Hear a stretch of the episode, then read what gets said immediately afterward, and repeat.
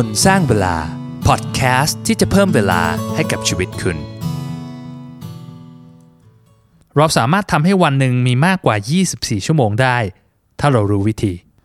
สวัสดีครับ ต้อนรับเข้าสู่พอดแคสต์คนสร้างเวลานะครับ ก็มาเจอกันอีกแล้วนะครับ episode นี้ถือว่าเป็น episode ที่สำคัญที่สุดเลยนะ ถือว่าเป็นแก่นของรายการเลย เพราะว่าชื่อเดียวกับชื่อรายการเลยนะครับว่าเราสามารถที่จะสร้างเวลาได้ยังไง how to make more time ผมจะเล่าให้ฟังว่ามีเทคนิคอะไร มีกลยุทธ์อะไรบ้างที่เราสามารถใช้ในการเพิ่มเวลาให้ในชีวิตของเราพร้อมกับยกตัวอย่างที่สามารถเอาไปทำแล้วเอาไปใช้ได้จริง ๆ เลยนะครับแต่ก่อนอื่นต้องขออธิบายก่อนนะ หลายๆคนอาจจะคิดว่าเฮ้ยคุณบอลสิ่งที่คุณพูดเนี่ยมันตรงข้ามกับที่คุณเคยบอกหรือเปล่าว่า เวลามันเป็นทรัพยากรที่มีจำกัด แล้วเราต้องใช้มันให้มันคุ้มค่านะครับ อันเนี้ยผมว่ามันก็จริงอยู่นะว่าวันหนึ่งตามนาฬิกาเนี่ยเรามี 24 ชั่วโมงใช่ไหม แต่ผมคิดว่ามันขึ้นอยู่กับมุมมองที่เรามองมันนะครับ ว่าเรามองที่ข้อจำกัด หรือว่าเรามองที่ความเป็นไปได้นะคือถ้าเรามองที่ความเป็นไปได้เนี่ยเอ๊ะทำไมคนบางคนทำงานได้เยอะมากเลยอะทั้งที่มี 24 ชั่วโมงเท่ากัน ไม่ใช่เยอะกว่าเท่า 2 เท่านะ เยอะมากกว่าเป็นร้อยเท่าเป็นพันเท่า ยกตัวอย่างนะครับ อย่างเช่นที่ผมเคยพูดเรื่องบัฟเฟตเองแจ็คหม่าหรือว่าอีลอนมัสก์หรือแม้กระทั่งน้องเบสลงทุนศาสตร์ที่ผมเคยสัมภาษณ์นะครับ แต่ละคนเนี่ย มีวิธีการทำงานที่แบบเฮ้ยทำไมเขาใช้เวลา 24 ชั่วโมงเท่ากัน แต่ว่าสร้างผลลัพธ์ได้มากกว่าเรา กลยุทธ์ในการสร้างเวลา 4 ข้อ ข้อที่ 1 elimination หรือการกำจัดสิ่งที่มันไม่ใช่ออกไปอะนะครับเรียกง่ายๆมันเหมือนเป็นการปฏิเสธ การเซโนกับกิจกรรมที่ไม่ใช่ มันอาจจะทำได้ทั้งภาพใหญ่และภาพย่อยนะโอเค ภาพใหญ่อย่างเช่น เราอาจจะเลิกคอมมิชเมนต์ที่เราผูกไว้ อาจจะเป็นงานอาสาสมัคร หรือว่าอาจจะเป็นการย้ายงานหรือว่าออกจากงาน หรือว่าเลิกฮ็อบบี้หรืองานอดิเรกบางอย่างนะครับส่วนภาพไมโครหรือภาพย่อยเนี่ยคืออาจจะเลิกทำกิจกรรมเล็ก ๆ ในแต่ละวันน่ะอันนี้ส่วนมากก็จะเป็นงานที่ไม่สำคัญและไม่เร่งด่วนนะครับ เช่นอาจจะแบบลดเรื่องการดูทีวี การเล่นโซเชียลมีเดียเล่นเกมอะไรพวกนี้สิ่งเหล่านี้มันอาจจะไม่ใช่เรื่องที่ไม่ดีเสมอไปนะ เพราะมันอาจจะช่วยในการพักผ่อน แต่ว่าถ้าเราสามารถลดลงได้เนี่ยเราก็จะสามารถเอาเวลาในส่วนนี้ไปทำงานที่มันสำคัญหรือมันเร่งด่วนกว่าได้ ตัวอย่างที่เห็นชัดที่สุดที่ผมจะสื่อเรื่องนี้ได้นะครับ ก็คือเป็นเรื่องของคุณวิทย์เจ้าของเพจวิเคราะห์บอลจริงจังผมเชื่อว่าผู้ชายหลาย ๆ ท่านนะที่เป็นแฟนบอลเนี่ยอาจจะเคยได้อ่านงานของเขานะ ผู้หญิงหลาย ๆ คนก็อ่านเหมือนกันนะ แฟนผมก็อ่านเพจของคุณวิทย์ตลอดนะ คุณวิทย์เนี่ยเขาเขียนเพจวิเคราะห์บอล แล้วก็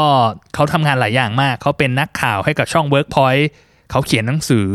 แล้วเขาก็เป็นนักกีฬาเกมวินนิ่งอะครับเกมฟุตบอลเนี่ยให้กับทีมราชบุรี FC ซึ่งมันใช้เวลาเยอะมากนะ แต่ว่าจุดเปลี่ยนของชีวิตเขาเนี่ยก็คือตอนช่วงวันเดือนสิงหาปีที่ผ่านมาเนี่ยลูกสาวคุณวิทย์เนี่ยคลอดออกมาลืมตาดูโลกนะครับแล้วเจ้าตัวเล็กเนี่ยก็ใช้เวลาของคุณวิทย์ไปเยอะมากนะครับ เพราะว่าช่วงเด็ก เกิดใหม่ใครมีลูกน่าจะทราบนะ ช่วง 3 เดือนแรกเป็นช่วงที่ทรมานมากนะครับคือแบบตื่นทุก 3 ชั่วโมง แล้วก็คุณวิทย์นั่นก็เป็นคนที่งานยุ่งอยู่แล้วอะทำงาน 2-3 อย่างพร้อม ๆ กันนะครับมันก็เลยกลายเป็นว่าเฮ้ยเขาไม่ไหวแล้วอะคือพักผ่อนไม่พองานก็ลวนไปหมด จนรู้สึกว่าเฮ้ยเขาต้องทำอะไรบางอย่างละ เขาก็มานั่งสำรวจตัวเองดูครับว่าเฮ้ยไอสิ่งที่เขาทำอยู่นะวันนี้อะไรที่มันใช่อะไรที่มันสำคัญและอะไรที่มันไม่สำคัญ เขาก็บอกว่าเฮ้ยเนี่ยไองานที่ทำเพจเนี่ยไม่ได้ละเหมือนเพจมันเป็นตัวตนของเขาเป็นรายได้หลักของเขาเลย เขาจะทิ้งมันไปไม่ได้ ยังไงก็ต้องเก็บไว้ งานที่ Workpoint เขาก็มองว่าเฮ้ยมันเป็นรายได้ที่มั่นคง แล้วก็เขาก็ได้รับความไว้เนื้อเชื่อใจจากทีมงานเขาสึกว่าเฮ้ยเขาก็อยากจะทำตรงนี้นะ อย่างเรื่องงานหนังสือเนี่ยเขาก็บอกว่าโอเค เปลี่ยนจากปีละ 2 เล่มเหลือปีละ 1 เล่มพอ แต่สำหรับเรื่องการแข่งเกมกีฬา e-sport เนี่ยเขาบอกว่าเฮ้ยคือเขาก็อยากเล่นนะ คือการเล่นเกมวินนิ่งเล่นเกมฟุตบอลเนี่ยมันเป็นตัวตนของเขาแล้วเขารู้สึกมีความสุขมากกับการทำมัน แต่สมมติว่าเขาต้องซ้อมเกมในขณะที่ปล่อยให้ภรรยาเนี่ยเปลี่ยนพ่ออ้อมลูกอย่างเงี้ยเขารู้สึกเฮ้ยเขาเขารู้สึกผิดอะเขารู้สึกว่าเฮ้ยมันมันก็เป็นสิ่งที่เขาชอบนะ แต่มันอาจจะสำคัญน้อยกว่างานอื่นๆ ทำให้เขาต้องทิ้งมันไป อันนี้ก็คือเรื่องของการตัดแหละ คือเรามามองดูว่าสำรวจตัวเองว่าเฮ้ยสิ่งที่เราทำอยู่ตอนเนี้ยถ้าดูเผินๆมันเป็นมีเหตุผลของมันหมดเนาะไม่งั้นเราคงไม่ทำมันตั้งแต่แรก เราอาจจะมีงานอดิเรกบางอย่าง มีความรับผิดชอบหน้าที่บางอย่าง ที่เราอาจจะไปอาสาทำตั้งแต่แรก แล้วรู้สึกว่าเฮ้ยตอนทำมันก็สนุก แต่วันนี้ลำดับความสำคัญในชีวิตมันเปลี่ยน มันก็กลายเป็นว่าเราอาจจะต้องมาทบทวนอีกทีว่าเราจะตัดตรงไหนลดตรงไหนได้บ้าง การ elimination เนี่ยมันเป็นอะไรที่แบบทำได้ง่ายทำได้ทันทีและเห็นผลทันทีนะครับมันไม่ใช่แค่เรื่องของเวลานะ บางทีมันเป็นเรื่องของโฟกัสเรื่องของการที่เราตัดสิ่งรบกวนออกไป มันทำให้เราโฟกัสกับสิ่งที่เหลืออยู่ได้มากขึ้นดีขึ้น กลยุทธ์ในการสร้างเวลาข้อที่ 2 automation อันนี้จริงๆ มันไม่ได้แบบยิ่งใหญ่มากนะ คืออย่าไปนึกภาพว่าต้องเอาหุ่นยนต์มาทำงานในโรงงานเรา หรือว่าต้องใช้ AI ประมวลผลในการใช้ชีวิตของเราอะไรประมาณเนี้ยแต่ว่ามันเป็นเรื่องง่ายๆที่เราอาจจะมองข้าม อันนี้ยกตัวอย่างเลยเห็นชัด เรื่องจ่ายเงินค่าบัตรเครดิตผ่อนบ้านผ่อนรถผ่อนมือถืออะไรพวกนี้นะครับไอสิ่งเหล่านี้จริง ๆ ถ้าเราสามารถ automate มันได้ให้มันตัดบัญชีอัตโนมัติเลยเนี่ยมันก็จะหนึ่งคือเราไม่ลืมมันแน่นอนสองคือมันไม่เป็นภาระกับเราอะ ถึงแม้สมัยนี้เราอาจจะทำออนไลน์ได้แป๊บเดียวเนาะแต่อย่างน้อยการ automate ตรงนี้มันจะทำให้เราแบบไม่ต้องไปนึกถึงมันนึกภาพว่าแบบมันมีบิลกี่อย่างที่เราต้องจ่ายแต่ละเดือนนะแล้วเราก็ต้องมานั่งนึกเสียเวลากับมันคิดแล้วคิดอีก สุดท้ายถ้าเรา automate ไป เราก็สามารถเคลียร์สมองเราตรงนี้ไปได้นะครับอีกเรื่องหนึ่งที่ automate ได้ง่ายก็คือเรื่องของการลงทุนใช่ไหมใครอยากจะเก็บออมก็คือให้หักบัญชีอัตโนมัติ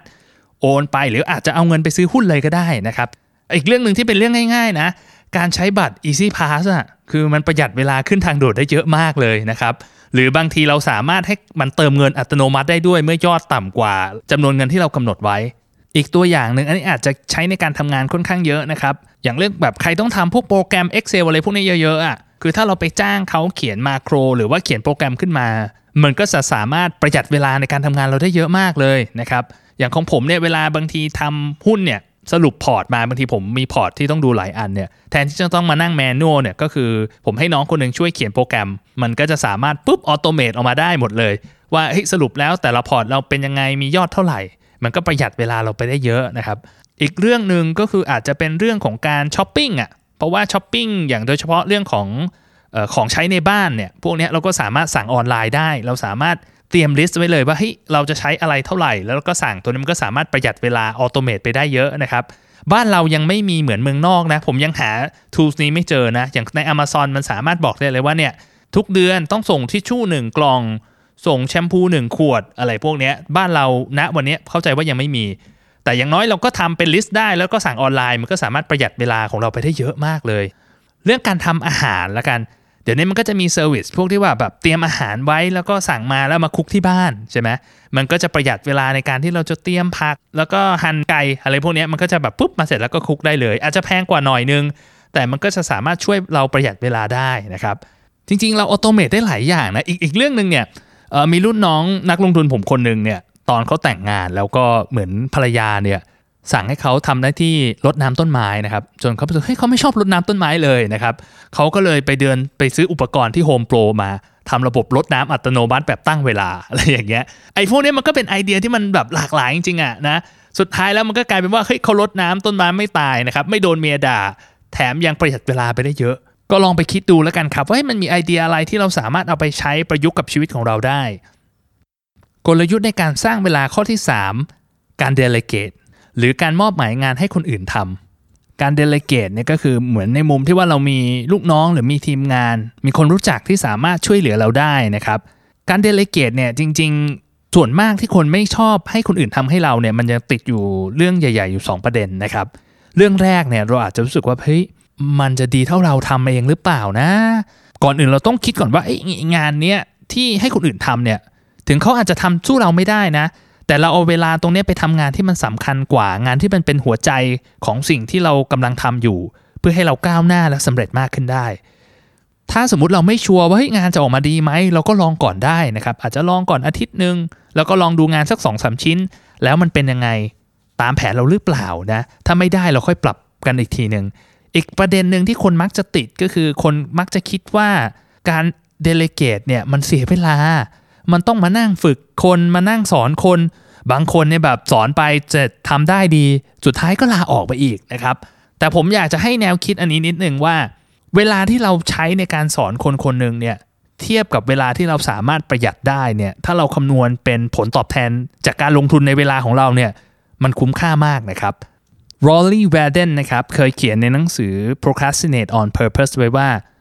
เวลาที่เราใช้ในการสอนคนคนหนึ่งให้เราทำงานชิ้นหนึ่งเนี่ย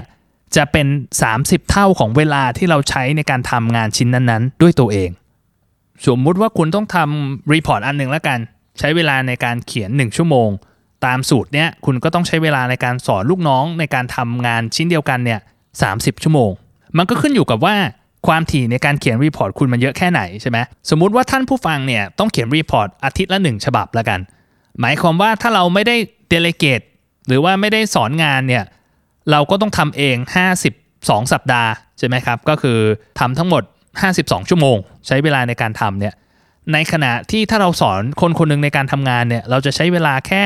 30 เท่าของ 1 ชั่วโมงก็คือ 30 ชั่วโมง แปลว่าเวลาที่เราลงทุนไปกับการสอนคนคนนี้มันสามารถคืนทุนได้ภายในระยะเวลาไม่ถึงปีเลย นะครับมองมองในมุมนี้นะมันเหมือนการลงทุนอะว่าเฮ้ยเราลงทุนในการสอนคนคนหนึ่งแล้วมันสามารถประหยัดเวลาให้เราได้ 20 ชั่วโมงต่อปีอะมันอาจจะดูเล็กน้อยนะ แต่ว่าถ้าเราสามารถทำแบบนี้เรื่อย ๆ เราก็สามารถประหยัดเวลาได้มหาศาลเลย และกลยุทธ์ในการสร้างเวลาข้อสุดท้าย การ outsource จริงๆเนี่ยมันก็จะคล้ายๆกับเรื่องของ delegate นะการมอบหมายงานให้คนอื่นนะแต่การ outsource มันมีแนวคิดที่แตกต่างกันไปอะ่ะคือ การที่เราจะ outsource งานงานหนึ่งหรือเปล่าเนี่ยมันขึ้นอยู่กับหลายปัจจัย ปัจจัยแรกก็คือว่าเฮ้ยเราชอบงานนั้นแค่ไหนเห็นไหมถ้าเรามีความสุขกับสิ่งที่เราทำอยู่ เราก็อาจจะอยาก outsource น้อยกว่า หรือว่า 2 เราทำงานนั้นได้เก่งแค่ไหน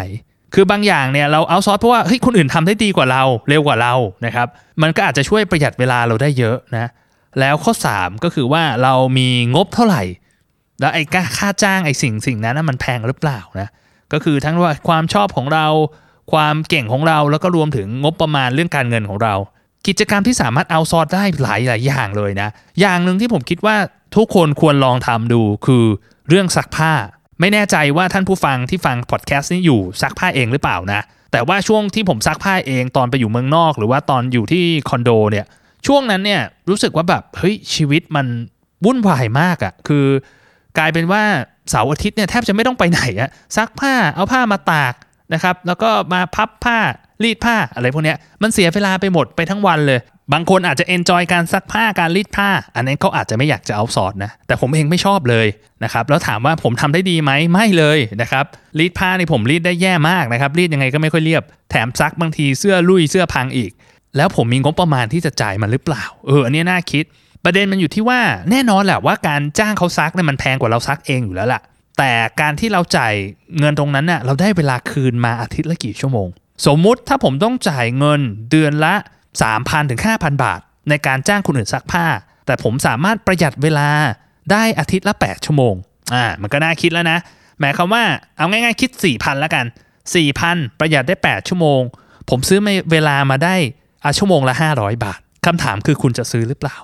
คำตอบของแต่ละคนอาจจะไม่เหมือนกันไหมครับ บางคนบอกคุยห้าร้อยบาท มันแพงจังเลยโอ้เราทำเราประหยัดเงินดีกว่า บางคนบอกว่าเฮ้ยห้าร้อยบาทอาจจะดูแพง แต่เขาสามารถเอาเวลา 8 ชั่วโมงต่อเดือนน่ะไปสามารถสร้างสรรค์อันอื่นได้ อาจจะทำธุรกิจออนไลน์ พัฒนาความรู้ตัวเอง หรือว่าอาจจะไปทำอะไรที่มันสามารถสร้างรายได้ให้มากกว่าชั่วโมงละ 500 บาท หรืออีกมุมหนึ่งเราอาจจะเวลาตรงนั้นน่ะไปดูแลสุขภาพ เอาไปนอนมากขึ้น หรือว่าเอาไปออกกำลังกายใช่ไหมในมุมหนึ่งคือมันก็เป็นการป้องกันโรค เป็นการเพิ่มพลังให้กับชีวิตมีความสุขกับชีวิตมากขึ้น หรือเราอาจจะเอาเวลาตรงนั้นน่ะไปเล่นกับลูก ไปอยู่กับคนที่เรารัก ไปชวนคุณพ่อคุณแม่ทานข้าว มันอาจจะเป็นเรื่องเล็กน้อยนะ แต่เราต้องคิดอยู่เสมอว่าชั่วโมงหนึ่งที่เราซื้อมาได้เนี่ยด้วยราคาเนี้ยเราสามารถเอาไปทำอะไรกับมันได้ ยกตัวอย่างเรื่องที่สามารถเอาซอสได้อีกนะครับ ก็เอาเรื่องงานแล้วกันผมให้ list เลย เช่นทำเว็บ ทำกราฟิกดีไซน์นะครับนายหน้าอสังหา นายหน้าประกัน บริษัททัวร์ให้ช่วยจองตั๋วจองโรงแรมให้นักบัญชีนะครับพวกนี้มันสามารถประหยัดเวลาเราได้เยอะเลย ถ้าในเรื่องส่วนตัวอันที่สำคัญที่สุดที่ผมคิดว่าทุกคนควรจะพิจารณานะก็คือแม่บ้านนะถ้าใครอยู่กันเอง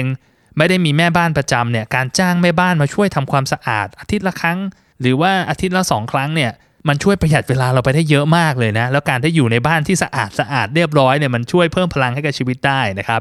อาจจะเป็นคนทำสวนช่างซ่อมโน่นนี่นั่นนะครับแทนที่จะทำเองก็จ้างเขามา หรือว่าอาจจะเป็นคนขับรถ ซึ่งคนขับรถเนี่ยโหด้วยเทคโนโลยีสมัยเนี้ยมันทำให้ผมสามารถจ้างคนขับรถชั่วคราวได้ก็คือ Grab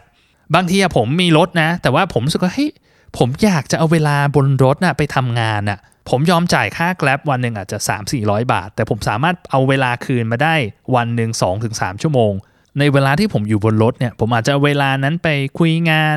ไปคิดงานพิมพ์งานส่งอีเมล หรืออาจจะเอาไว้งีบก็ได้อะนอนสัก 30นาทีชั่วโมงหนึ่งบนรถมันก็แบบเฮ้ยเฟรชมากขึ้นละ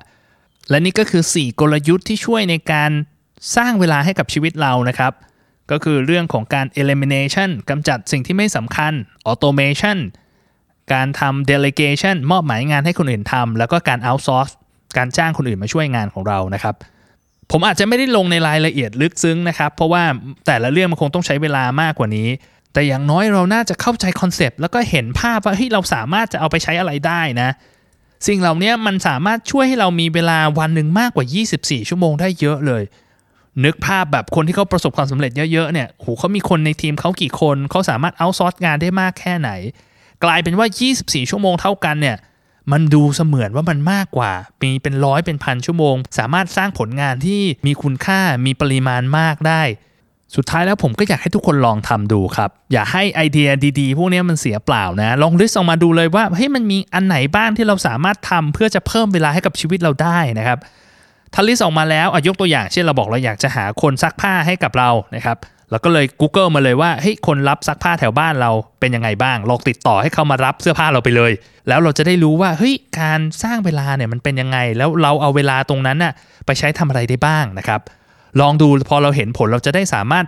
ปรับปรุงกลยุทธ์ของเราได้ต่อเนื่อง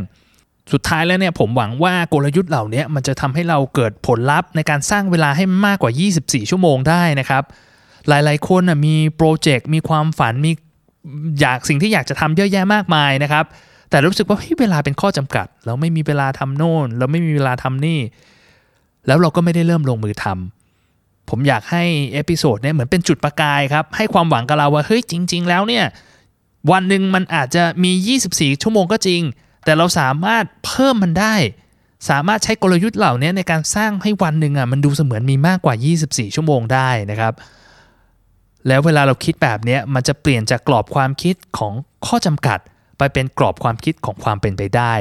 แล้วมันจะทำให้เราสามารถทะยานต่อไปก้าวต่อไปได้อย่างมีความสุข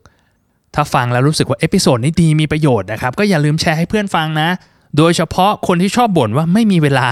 นะครับว่าเฮ้ยบอกเขาเลยเนี่ยจริงเวลามันสามารถสร้างได้นะ วันหนึ่งสามารถมีมากกว่า 24 ชั่วโมงได้ ถ้าเรารู้วิธี แล้วเพื่อนคุณจะขอบคุณคุณมากๆเลยนะครับ เพราะคุณได้ให้สิ่งที่มีค่าที่สุดในชีวิตของเขาก็คือเวลา แล้วถ้าใครเอาไปลองใช้แล้วมัน work นะครับ ก็อย่าลืมส่ง message มาเล่าให้ฟังกันบ้างนะครับ หรือถ้ามีอะไรเด็ดๆ อยากจะแนะนำว่าเฮ้ยเทคนิคแบบนี้ครับ คุณบอลลองทำดูมันน่าจะ work เนี่ยก็เล่าสู่กันฟังได้นะครับ แล้วยังไงพบกันใหม่นะครับ สวัสดีครับ